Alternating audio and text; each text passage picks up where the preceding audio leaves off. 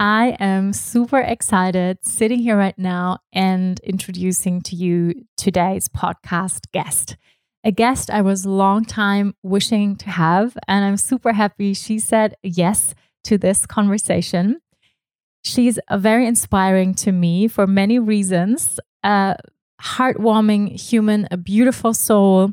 Her name is Rachel Brathen, and most of you probably know her as Yoga Girl. For the ones who don't know her yet, here comes the official introduction. Rachel Brathen is an international recognized yoga teacher from Sweden. New York best-selling author, founder and CEO of Yoga Girl, as well as two nonprofit organizations and host of two number one podcast shows.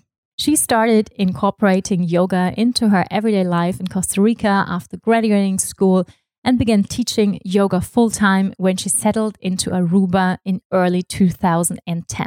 Seven years later, she opened together with her husband Dennis Island Yoga, the largest yoga studio in the Caribbean. And within these years, she developed a social media presence with more than 2 million followers.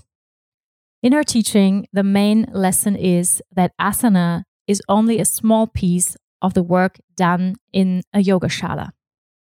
She incorporates holistic therapeutic tools like sharing, active listening, journaling, and there is a deep level of heart healing at the center of every class she's giving.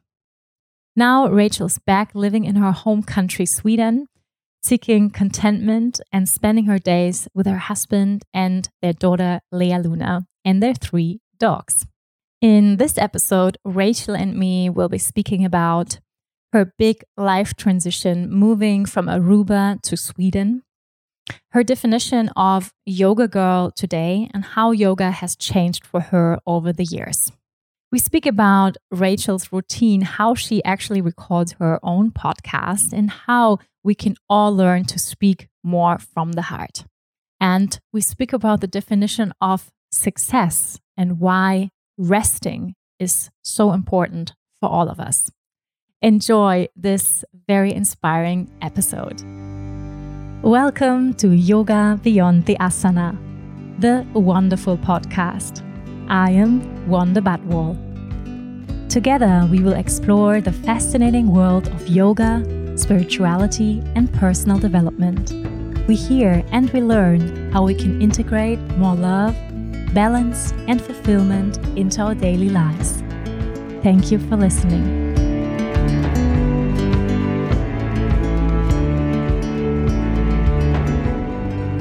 So, welcome to the podcast, Rachel. I'm so happy that you're here. Oh, thank you so much for having me.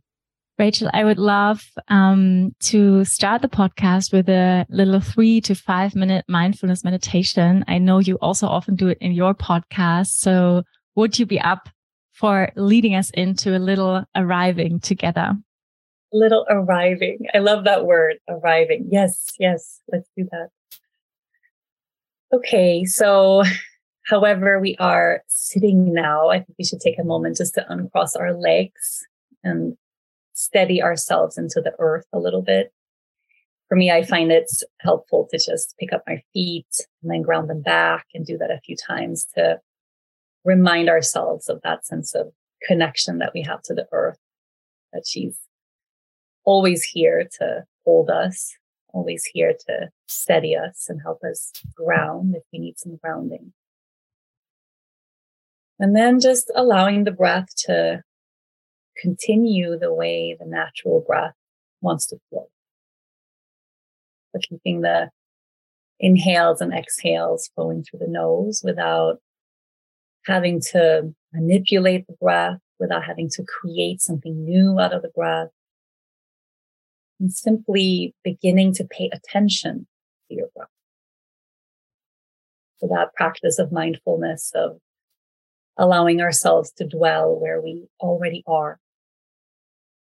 That we don't have to become anything better. We don't have to improve upon ourselves right now. We don't have to get to a new place, but just allowing ourselves to be as we are in this moment and bringing more awareness to how the breath is already flowing through the nose. And the beautiful thing about that is that as soon as we start paying more attention to where we are, to how we are feeling, how we are breathing, immediately everything starts to slow down. The body wants to take deep, full breaths all the time. All it needs is just that little bit of presence. So sensing how the breath is moving in through the nose and just noticing where it's moving inside of the body. And as the breath turns and becomes an exhale, noticing how that exhale is moving through the body and back out through the nose. And we take just a few moments in this very, very grounded place. Feet connected to the earth. Presence anchored in the breath. And letting ourselves be just the way we already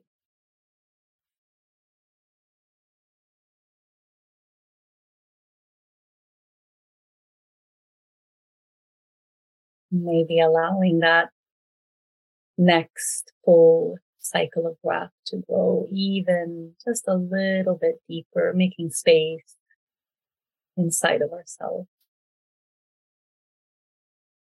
And letting the next exhale become deeper as well, just letting something go.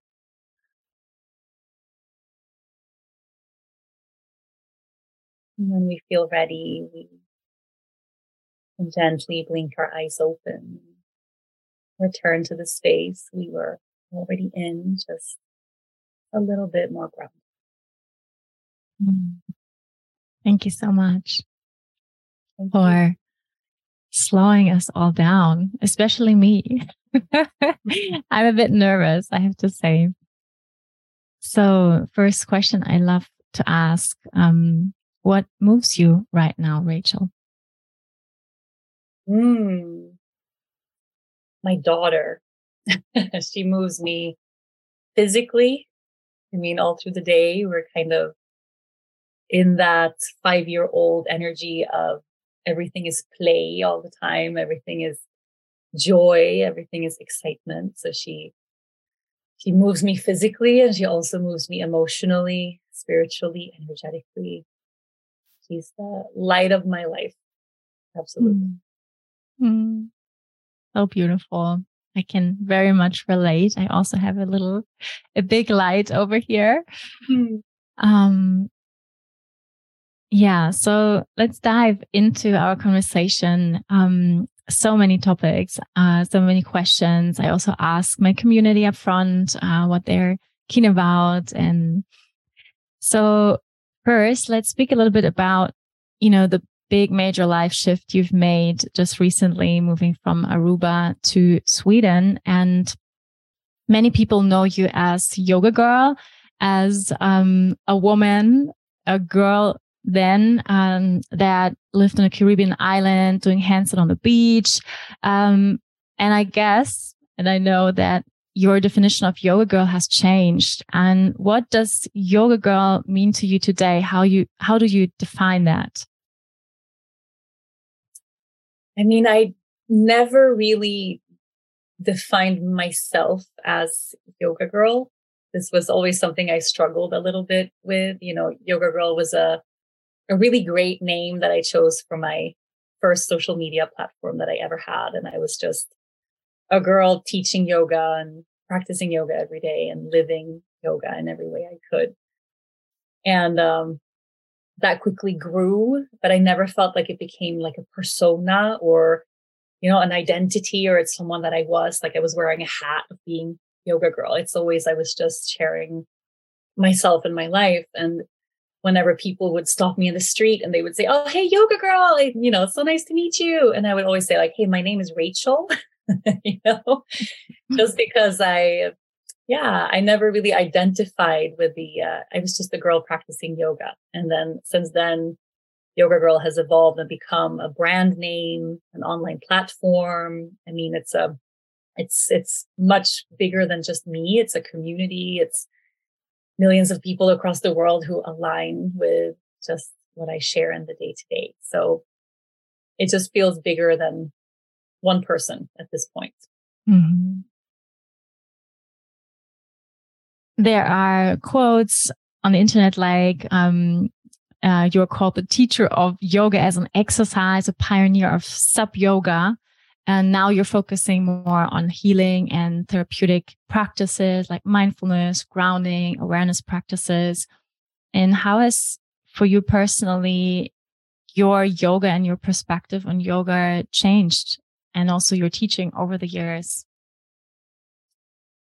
I mean, it's changed a lot, but I don't know any yoga teacher that teaches the same way today that they did you know 12 years ago i think it's uh, sure. yeah. important that we evolve and we change and we and we grow um for me i mean the I, it was a very brief moment of time actually where i really aligned purely or mainly with the asana portion of, of the practice and that was i think what was very noisy and loud and on social media and pictures and you know, inversions and all, all of that stuff. But it was a really short period of time actually where, where that was my, my practice. I quickly, um, I think like most people, if you practice long enough, you're going to get to a place where you realize the, the heart of the practice is not in the pose. And I find, I found myself getting a little bit deterred actually that I find that the, the obsession with the pose for me of, of, of getting to the next place or advancing this or doing something that looked cool. It was very empowering in the beginning, but after a while, it led me further astray. I felt less connected to myself. I felt less present. I felt my ego had a bigger place on the map. And um, so I fairly early on shifted both my practice and my teaching away from the pure, the pose of it, I guess but that's hard to align with social media, of course, because in social media, especially back then, what you saw was the post. You know, that's what what social media is. It's very, very hard to convey a whole philosophy and and practice in a, in an image on social media. Yeah. But now, you know, when I teach, I teach a very nature based practice. I I am it's it's more of a mix of of you know, of course, yoga is always there, but I love to incorporate ritual and ceremony. And if I'm in person, which I'm very rarely now, but I really miss, there's always a component of sharing and connecting with the people in the room, um, journaling. I'm more about the heart of what gets us closer to healing than any anything else. Mm, I love that. You recently made a major life change and moved back to your home country, Sweden uh, after I think 10 years living in Aruba. 10 years? 12. 12. Long time. um, so, what have been the main reasons for you and your family to leave Aruba? If you would sum it up. Uh, oh, it, it was like the perfect storm of a lot of different things that aligned at the same time. Um, I think mainly I was longing to return to my roots in a in a major way. Like I was I didn't know it wasn't a conscious idea that I had, but I was missing Sweden. I was missing the forest. I was missing family, cold water. Like there was a lot of things I was missing. But um what happened in the logistics of it was that we found out that we had toxic mold in our house and we had to really quickly kind of evacuate our our home. And then that aligned with a time in our lives where we were ready for a transition and a change. And um, it became this kind of, uh, you know, a moment when life, life pushes you to do the thing that you're meant to do. And we, we never got the chance to go, oh, it would be lovely to calmly move. Eventually, it was like a catapult, you know, of, of changing our lives. Mm-hmm. And did you also ever consider any other places to move to, or was it then clear, okay, it's back to my roots, or were there also other options, you know, also um, involving in this decision? Maybe, I don't know, um, interest in sports. I know Dennis is very passionate about biking and surfing. And I think surfing, I don't know how good it is in, in Sweden, but like, did you also consider other places or was it always, okay, then it's, it's Sweden? We've, we have over the years just kind of thought of, of different options of where to live. If we, if we're not going to live in the Caribbean, where would we go? And then I don't think we considered Sweden wasn't at the top of the list at all. You know, we thought about Portugal, for example, which is, I know where you are now.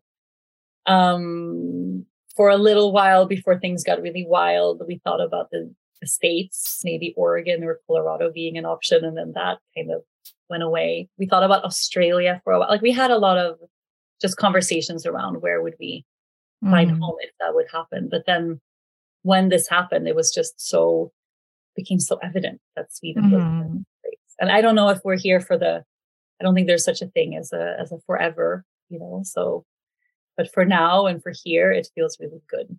Mm-hmm. Yeah, I'm also personally very curious about because we had a lot of conversations, you know, where to live and where to integrate all the different interests. Like my interest is to live in the warmth because I get very cold in Germany and to live, you know, where's most of the year sun and where's the ocean, close by the ocean. I really want to live by the ocean and, you know, not too far away from home and all of that. So, um, yeah, it's always interesting to hear, you know, what, what places other people also to consider to, to live. But it's obvious, of course, you're from Sweden. So, and, um, yeah, it looks like you're really happy there. Um, people and, get confused, especially Swedish people they're like, "Oh, you just moved here from where?" And We say from, from Caribbean, and they go, "Why?" like, yeah. people usually do the other way around. Yeah, you know?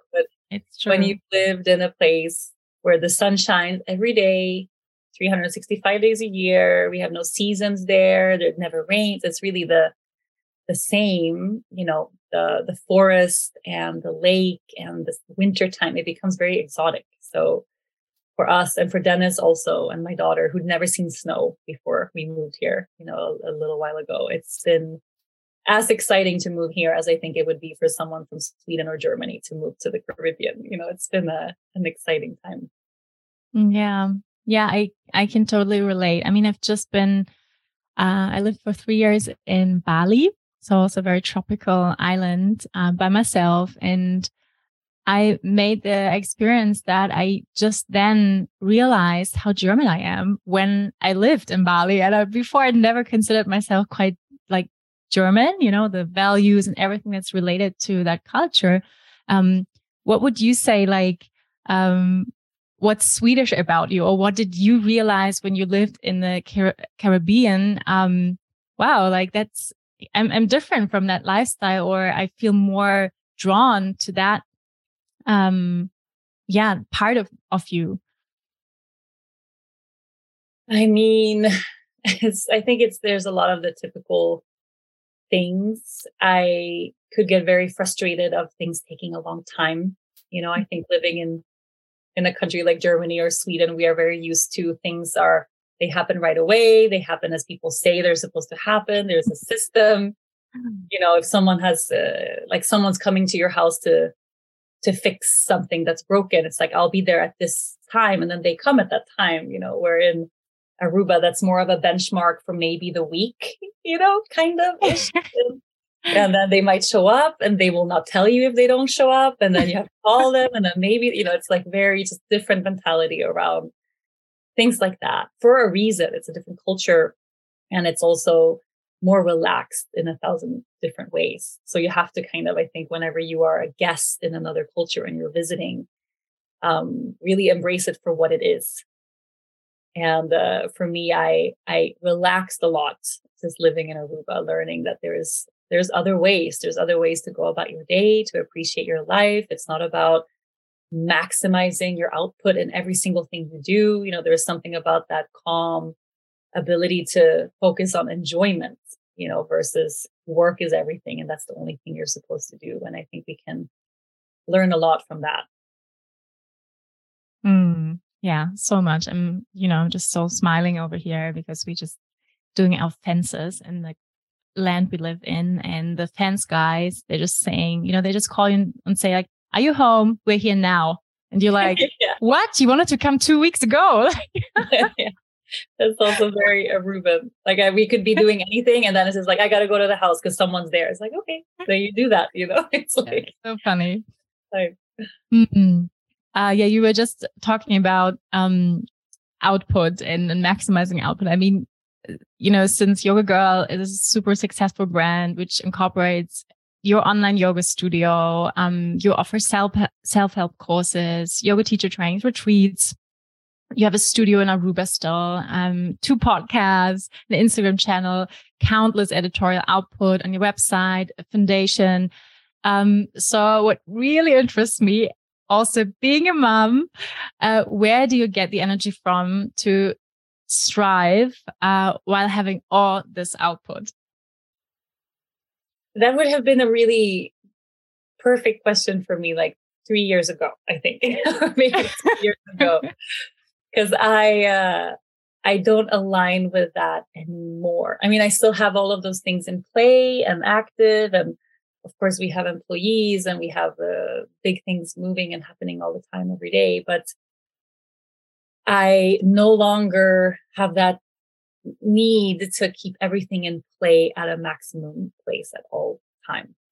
And it really was the the pandemic that brought me that realization. I always thought that, you know, because I'm I'm in this field, I practice a lot, I have a really steady meditation practice, I take care of myself, I can manage all of these things no problem. And I can just keep growing them and keep inventing things and starting companies and keep creating forever, you know. And that actually was a lie.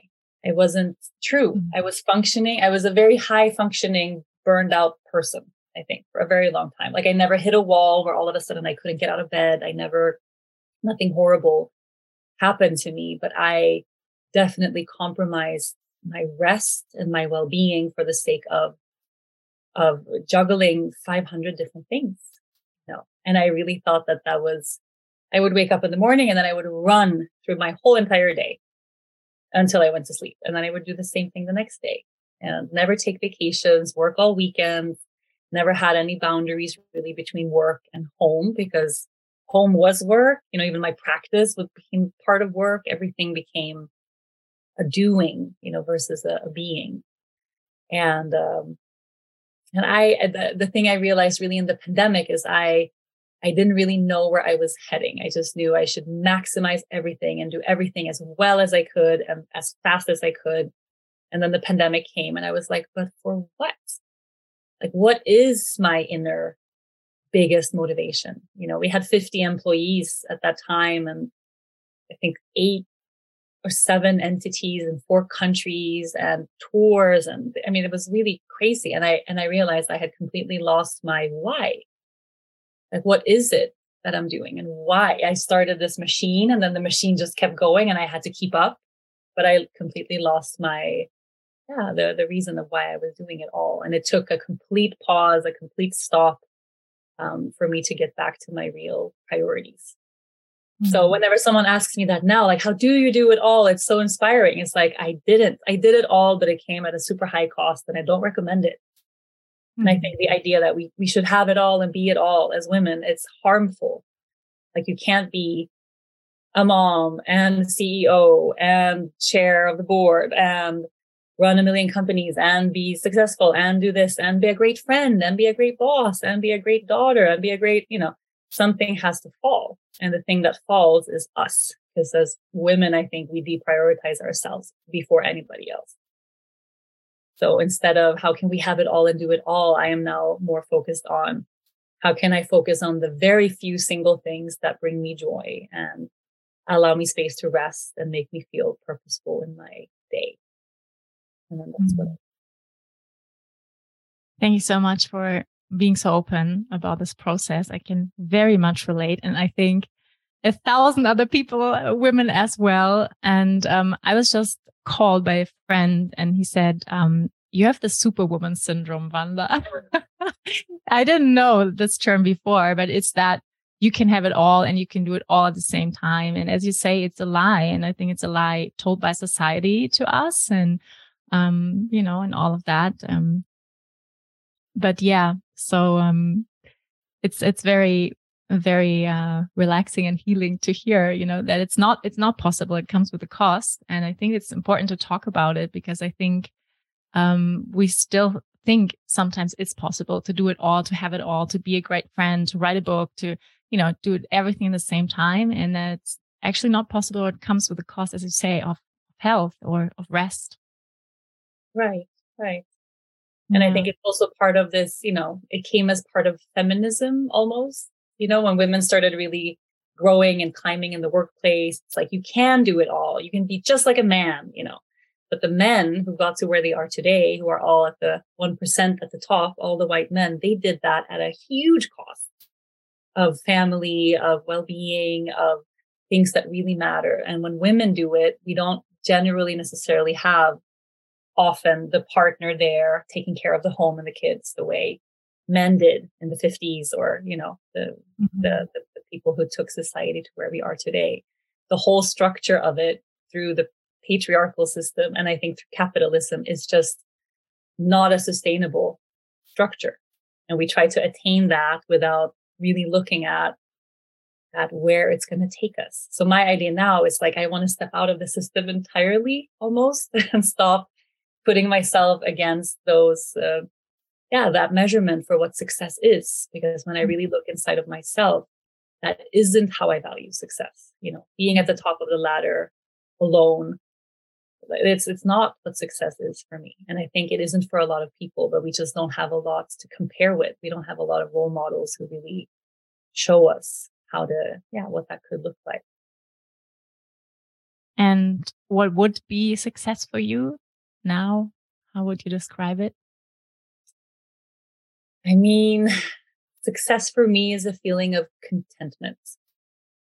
And it's very different, the feeling of contentment versus the feeling of excitement or, you know, big accomplishment or the big highs that I would feel when something super big and really exciting happened, it would always kind of fizzle out and become, oh, well, now I have to do more. And now I have to maintain this thing. And I think contentment is a, it's a much smaller word, but it's, it's, it's much more fulfilling. And I find contentment now, I can be home all in the whole entire day. I didn't do anything of value, you know, in terms of success or, or growing a company or, or whatever, but I got to be at peace staying at home or work in the garden and pick up my daughter early from school because I have time to do that and cook for my family. I mean, I have a different measurement just of, of what brings me contentment these days. So that's what I look for. Mm. Mm, thank you. Um, but still you have a company and you have of course a yeah. lot to do yeah. so uh, what i would be super keen um, is like how do you now prioritize or organize your day as you just said you know that you don't want to do it all anymore and you want to focus more on the contentment and rest and incorporating that into your day spending time with your daughter with your family so um, how do you do that practically? Do you sit down, okay, that's my priority list? Um, or like, do you have tools that help you to, um, really know in yourself or do you ask yourself specific questions?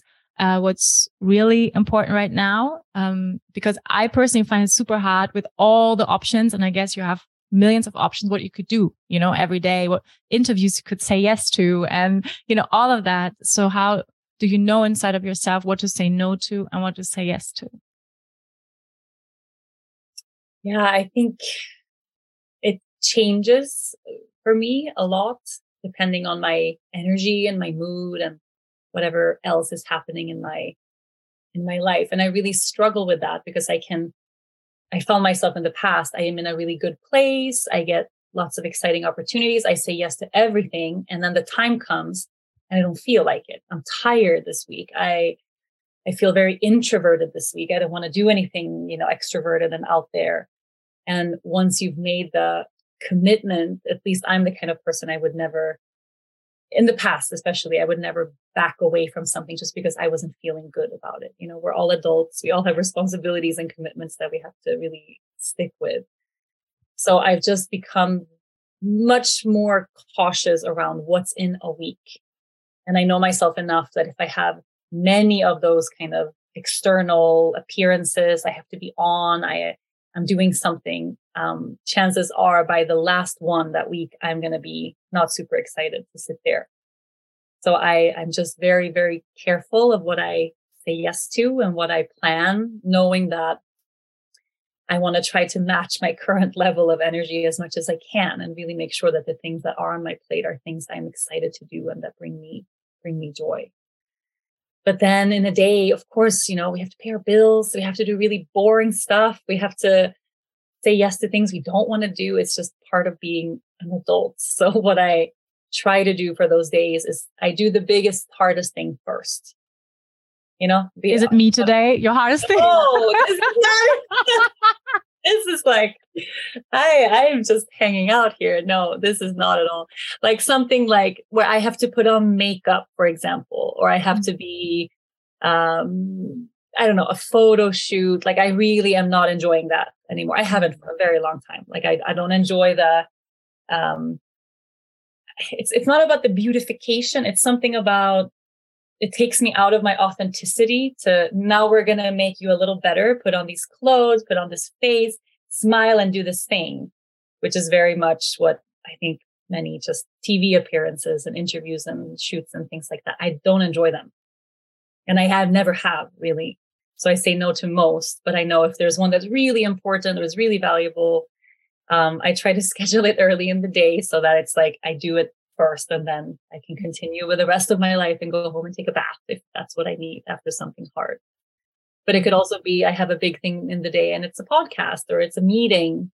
Um, I try to do it first. So it's not like my whole day builds up. And then at the end of the day, I have the harder thing left, you know, or the less joyful thing, whatever the thing is. Yeah. Yeah. We so, call that swallowing the frog in the morning. Yeah, exactly. exactly and then you can try to have less frogs. You know, like you shouldn't have. If you feel like every day you wake up and your life is full of frogs, you have to swallow, then something's not right. You know, it shouldn't be that way. Exactly. Yeah. Yeah. So I really appreciate that you said yes to this interview because I I know a little bit how how that feels. You know, to have uh, lots of options and that you said yes to this conversation. I'm really happy. Um, so yeah, you were talking a little bit about what brings you joy, and um, I would love to uh, yeah dive a little bit into a typical day of yours and into your self care routines and how they look like. How does your personal practice look like now? How's you know how do you start your day? How do you end your day? What are your nourishing islands in your day? It changes a lot, and now that I'm living in a seasonal place, I find it really changes with the seasons. I was talking about this a lot um, just this morning, just how I have a different need now that it's getting colder and we're getting closer to winter than what I do in the summertime. So, summertime, I would wake up and walk barefoot into the garden and be in the garden, my first moments of the day. And that could really be a huge self care practice for me to just be present there and to walk barefoot and to sit in the sun and didn't even have to be a formal meditation practice or anything like that just to wake up and be in my little corner of nature was is super healing. And then now it's freezing cold it's muddy it's uh, dark like when i wake up the sun is not even up. Of course the last thing i want to do is walk barefoot out into my garden you know so that's not what i do in the mornings now um, I start every day with tea. I have a tea practice where I sit in ceremony with with tea at some point every day. Um, usually I do it when my daughter's off to school. My husband always drives her to school, and that's like my my window to to sit and be by myself. But the very first moments of the day, regardless, like she wakes me up in the morning. Like she's always the first person I see, and we always um, have moments together before I do anything else. And then the rest of my day, I'm because I have the luxury of flexibility, which I know is very, very rare in your day to have open space where you can choose how and when to plan things. I can be really intuitive about that. So Sometimes I walk out into the woods and I have an hour and a half walk and that's my my main island of self-care practice for that day. Sometimes I have a 2-hour yoga practice where I roll out my mat. Um, sometimes I have uh, 5 minutes of talking to my husband about what I'm grateful for, you know, before we go to bed. And that becomes the thing in that day. Um, it's very different every day. I just find I have a, a large toolbox of, of things and practices that really help and support me. Um, cold plunges is one of them, for example. But I don't have a practice where every morning I wake up and I take a cold plunge. Mm-hmm. You know, it's like, I feel it now, and then I go. So it's very different if I worked at an office job and I was sitting nine to five or, you know, eight to six every day doing something, I would have a different kind of dedicated big island of self care in the morning and in the evening. But now mine are more sort of sprinkled throughout the day, mm-hmm. which I, is a big blessing for me. And what would you recommend? Like, if you could just choose one uh, self care practice or mindfulness practice for the ones listening who don't have a cold leg in front of the door or, you know, who live in the city, like, um, not having a forest uh, next to them, like, what would you recommend? Like, the one um, thing you would recommend for everyone um, to do to connect to themselves, to nourish themselves? Probably to cry.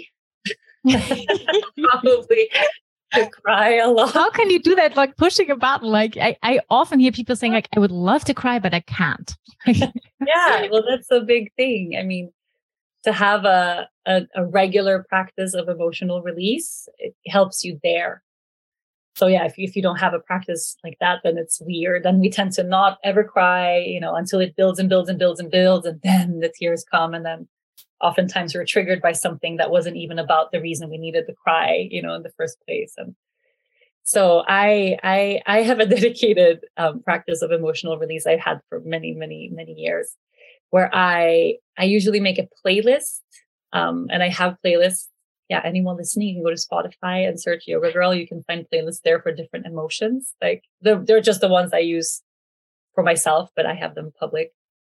Um, and I, I will do, it becomes a very active kind of dynamic kind of meditation of just moving my body to the point of emotion basically. So it could be a little bit like, look a little bit like ecstatic dance or like a letting go practice where you just let your body go. And sometimes I'll have a, an emotion in mind. Like I know I'm frustrated. I know I'm pissed off about this thing this person did. I, sometimes the injustice of the world makes me very resentful and angry and I, I have no outlet. And then I find myself getting irritated and annoyed and I'm, you know, nagging my husband about stuff that doesn't matter because I'm, I'm angry with, you know, dictatorship, for instance. Like that's a real thing that happens to me in my life. I'm upset about something here and then I don't have the outlet. So I get annoyed with little things that aren't the reason. I think we all, we all do that. So I can choose an emotion and then go into that with music and then act it out almost as if you were channeling your innermost, angriest tantrum throwing toddler and you act the way you would have acted when you were or the way you acted when you were two when things didn't go your way. And what happens when we start to act the emotion out almost every time is that if there is emotion there that needs to come out, it comes. And all of a sudden, like I'm faking the anger and then the anger is there, It's almost like opening a little channel to to the release that we're looking for. And it can be sadness, it could be shame, it could be whatever the it could be joy. You know, a lot of us have a hard time expressing and owning and honoring our own joy. I think it's a, a healthy thing to have an emotional outlet and it mm makes everything feel lighter and it makes it easier to get to the yoga and the meditation and the things that we do to maintain our well-being too. Mm. Yeah, thank you. Um, I think you're really, yeah, really good um, with speaking about your emotions, um, being connected to the heart. I mean, your podcast is called Speaking from the Heart, or it's now called the Yoga Girl podcast, Speaking from the Heart, but still speaking from the heart. So, um, what I really find super inspiring about you. And this is why also I keep coming back to your podcast again and again, listening to episodes because what I feel one of your abilities is that you can really touch people's heart by speaking from your heart. Um, many times I felt myself tearing up during your podcast episodes, and that's so beautiful and healing.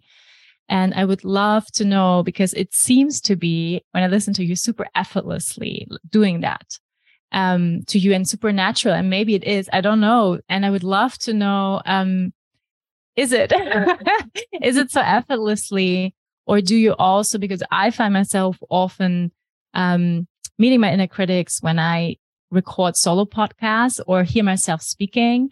And I think many people can relate to that. And as soon as I speak something, my inner critic hits in, even though I do the podcast now for over three years, still meeting that person. Um, so how do you, you know, um, overcome maybe that voices that say like, oh no, don't share that. Oh no, that's too intimate. Or like, do you have this still or do you just like go? It's a good question.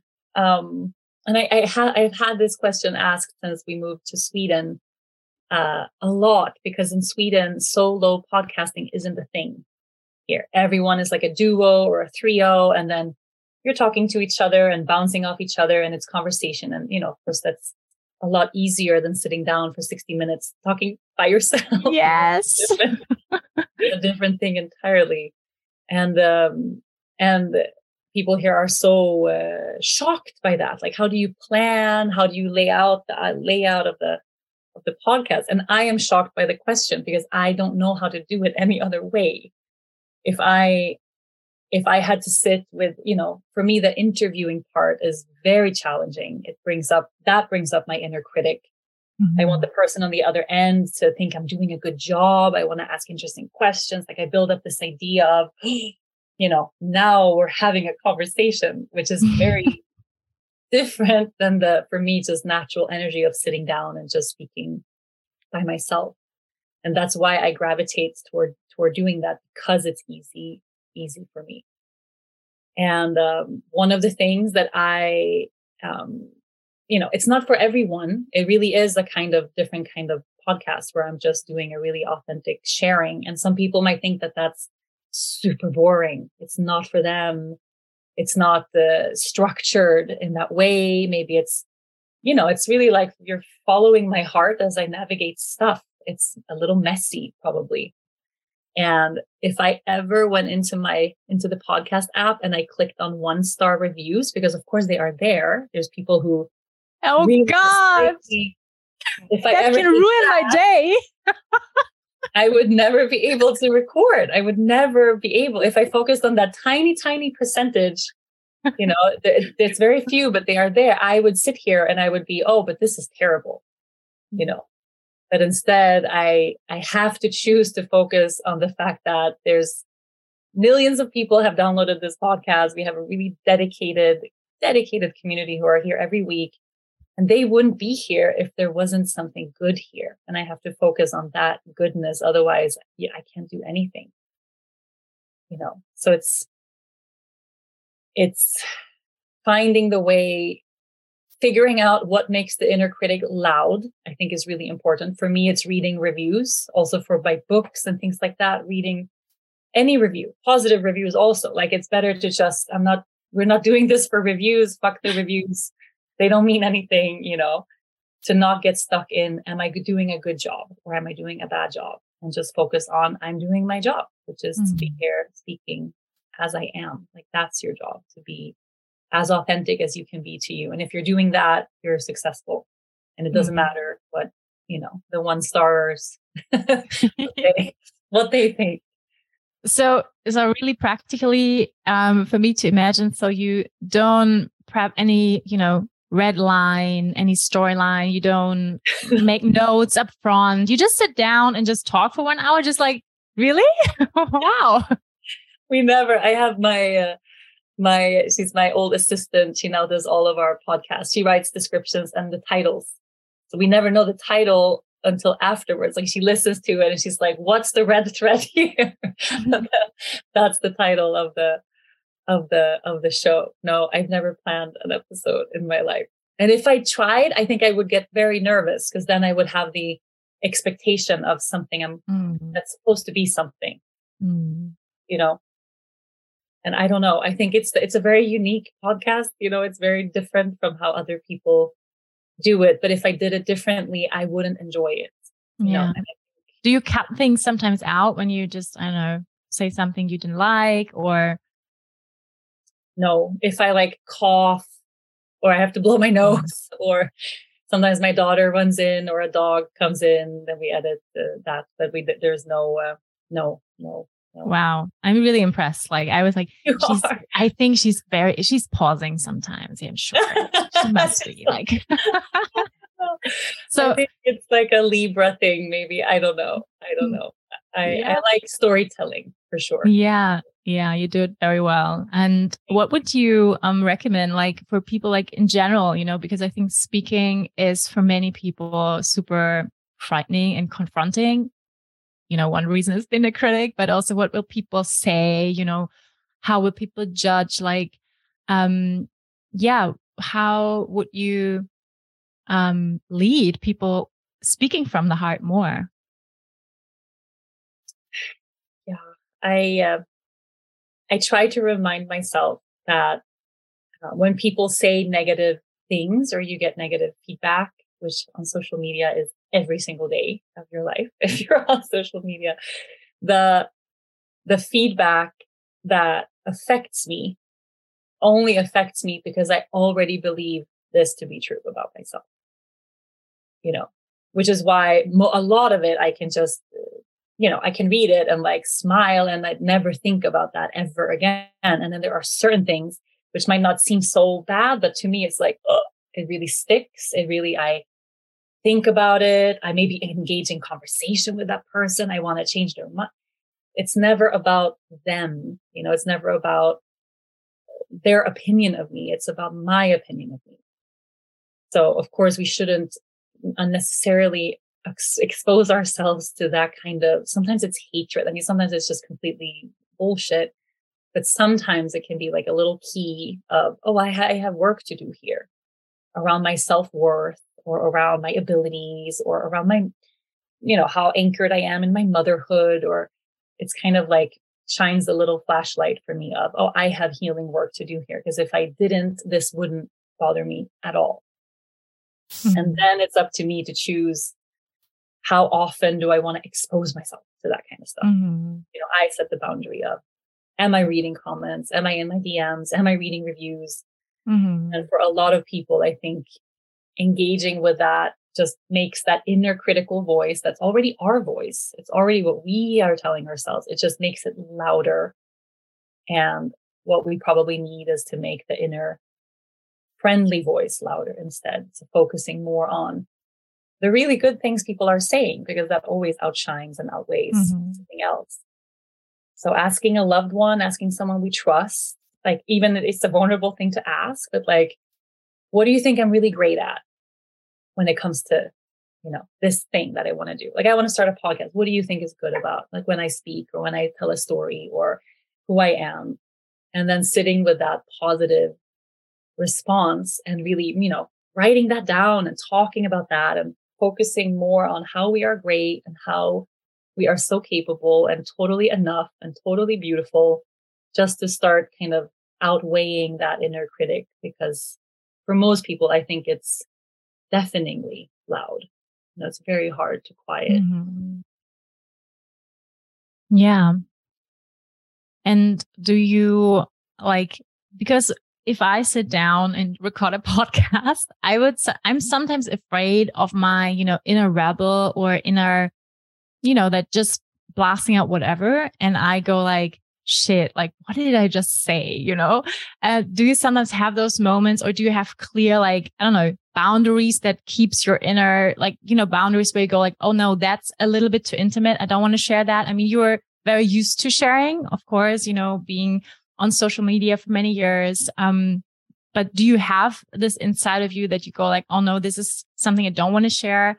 Um, and you don't go there? Or is it really that you sometimes also surprised and go like, oh, I just shared that. Like, do you ever have this still? I mean, I think both has happened for sure.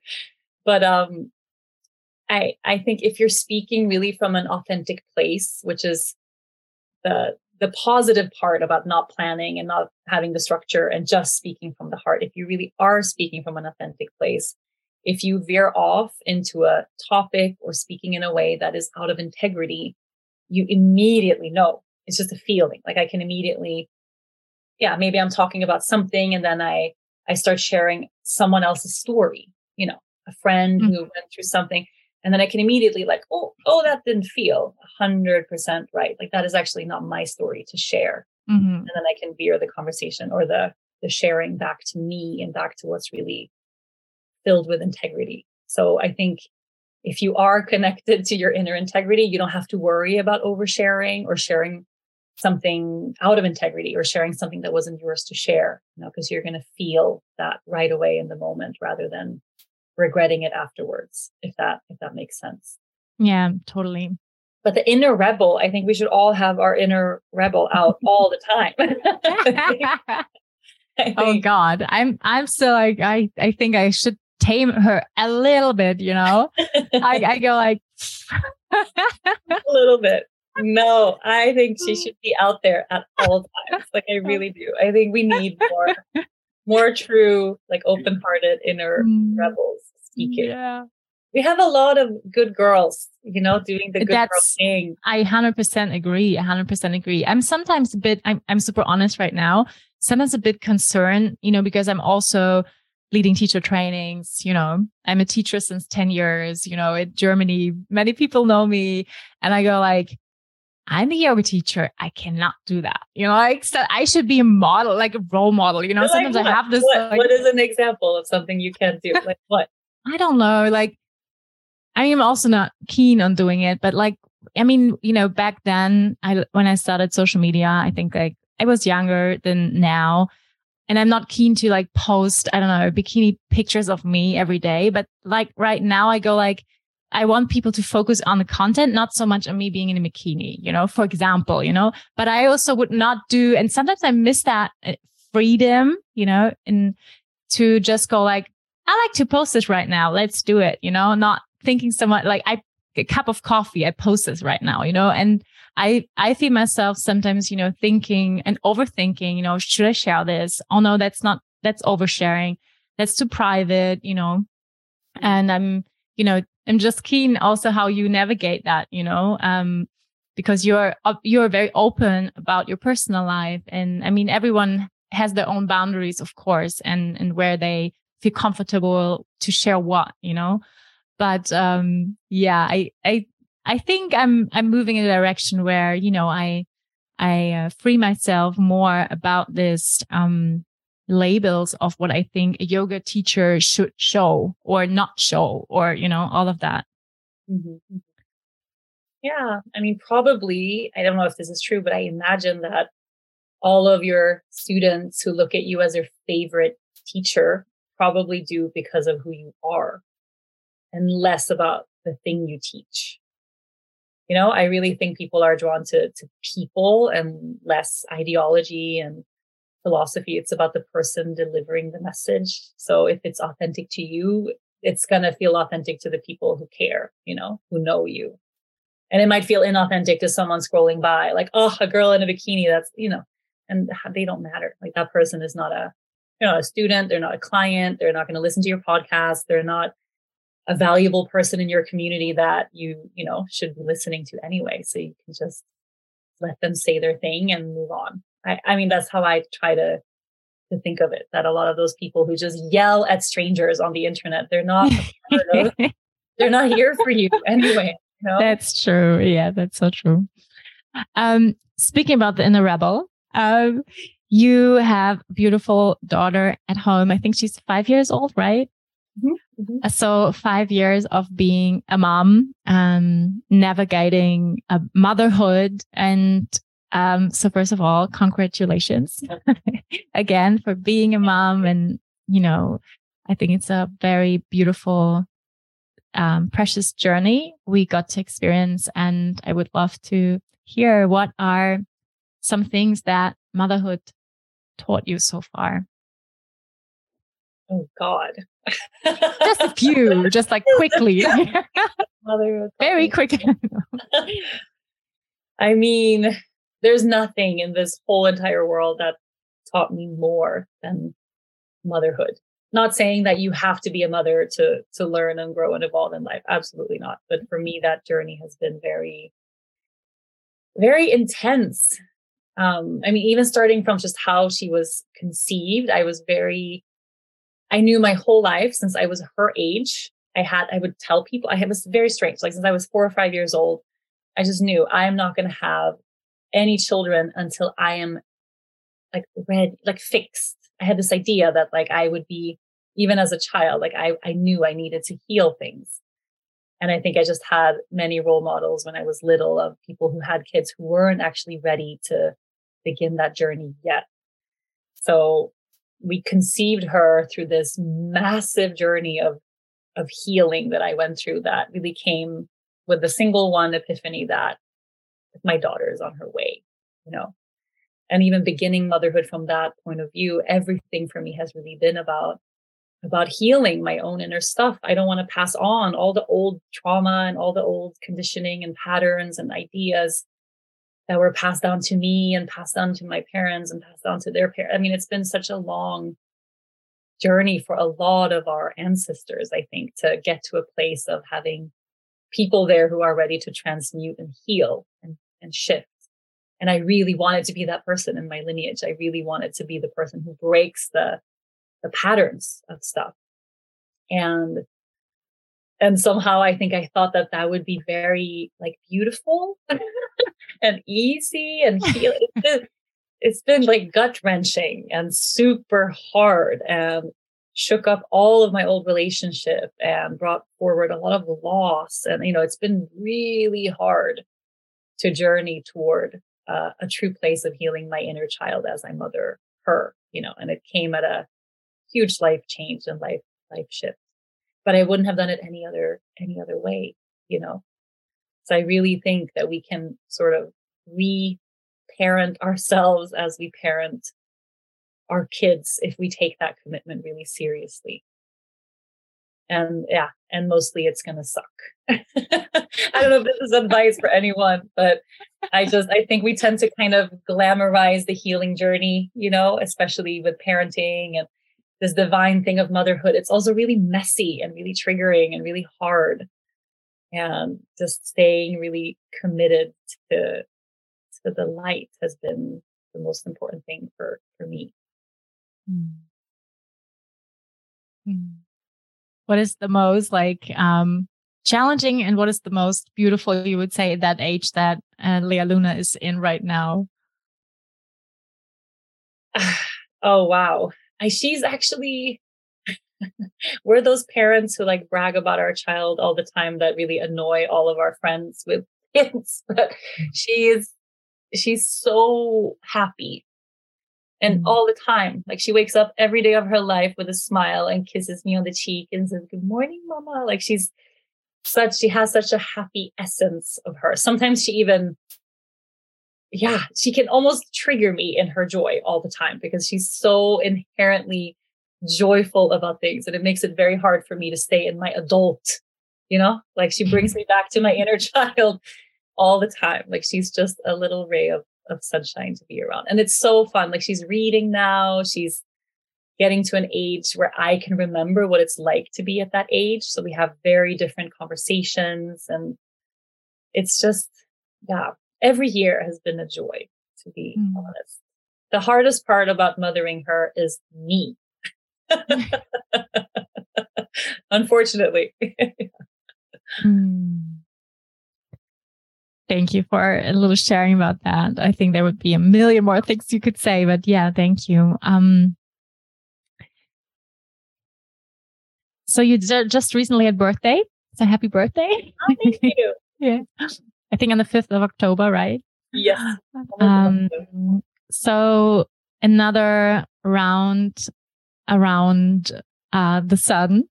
What will be, if you like, you know, look into the future of this year, what will be this new year be about for you? Wow. I I I think it's going to be about some kind of steadiness. That's just the feeling that I uh, the past year and the move, and we made so many big life changes. And even the place we're living now, we know is not like our permanent long term. We live in a super tiny cabin and we're, we outgrew it within like five months. We're so ready to find a bigger place. So I think, yeah, it, it's this past year was kind of like finding my way back to my roots. And this year I think is going to be about really setting them and really finding that steadiness in life again, which I really missed. Hmm. Beautiful. So, slowly coming to an end of this conversation, um, I think we rarely and way too little, way too less celebrate ourselves for how amazing we are as women, as mothers, as daughters, as sisters, as in general. Um, being a human being on this earth is freaking hard. It's challenging. And I would love um, to ask you, like, to think about three things you would like to celebrate yourself with me right now for. Oh, what a fun, what a fun thing. Three things to celebrate me for. That's not my birthday then, like real things. yeah, just in, in general, like what do you think is like what you're doing really amazing right now, what you're handling right right now in life? Yeah okay, I um I would love to celebrate myself for the fact that I am learning how to rest. I'm trying to take naps. I don't generally nap, but I lie there. like I'm, I'm, sleeping better, like I'm getting there. So that's a celebration for me. Um, what else am I celebrating? I want to celebrate my connection to nature right now. The fact that I really feel excited every day to wake up and go outside, no matter the weather. I feel that relationship is a celebration for me because it took me a while to come back to really feeling that connection. Like I am nature. You know, I, I really, yeah, it's probably the biggest thing I'm celebrating in my life this whole year is yay. Um, and then what else? I hell yes want to celebrate my mothering. Yeah, I do that. I don't do that enough. I'm my inner critic around motherhood is always there, but I am a really good mom, and I should celebrate that more often. Yes, I Yay! celebrate you too as a mom. You're amazing. Oh, thank you. That was so sweet. I also would love to add, I also would love to celebrate you for some things. So I would love to celebrate you for your courage speaking from the heart because I think it takes a whole lot of courage and vulnerability. I know for you, it's probably normal, but just, you know, standing there naked, vulnerable, I think it's beautiful and you're doing so much for the world by doing that. So thank you for that. I want to celebrate that. Thank you. a lot. It really does. It really does. Thank you. Yes. Hmm. So thank you for, for being you and, um, doing everything you share and um, yeah, letting us um, get uh, join your journey through this life um, through all the different ways. Uh, yeah, so where can people meet you, practice with you? I had also a couple of questions coming in, like when is Rachel finally doing a life retreat again? Um, so people really, I think, uh, craving that live meeting. I don't know when you plan it, but I know you're planning some live sessions coming up soon. So maybe you can tell us a little bit about that. Yes, sure. I have a, my platform's called yogagirl.com. So I have all my classes and practices and meditations, everything that's there. I teach a live class every two weeks and it's very, uh, nature ritual based right now. I'm excited about the ones we have for the rest of the year. I do a big intention setting practice before New Year's every single year. That's my favorite thing to teach, I think, probably of the year. And for in person things, I really want to schedule, I really want to book like a very Scandinavian, Swedish retreat, like a forest. I don't know. I'm thinking maybe snow. I, it's the wheels are turning in my in my brain but i don't have anything planned and scheduled yet but i am going to and i will let the whole world know when we get there mm, that sounds exciting and i'm definitely joining the healing hour um, in, in December. I'm really looking forward. Yeah. So thank you so much, Rachel, for your time and your energy saying yes to this interview. Um, really appreciate that. Thank you so much. And thank you everyone listening. Anything you want to share, uh, finally share. There's. It was so lovely talking to you today. Thank you so much for having me on the show. Thank you. Bye bye. Thank you. Bye. Thank you for tuning in and listening. If you like this episode, I would be super happy if you share this podcast with your friends and leave me a positive review on Apple iTunes. Because only with your support, this podcast can grow and inspire as many people as possible. Thank you for joining, and we hear us next week.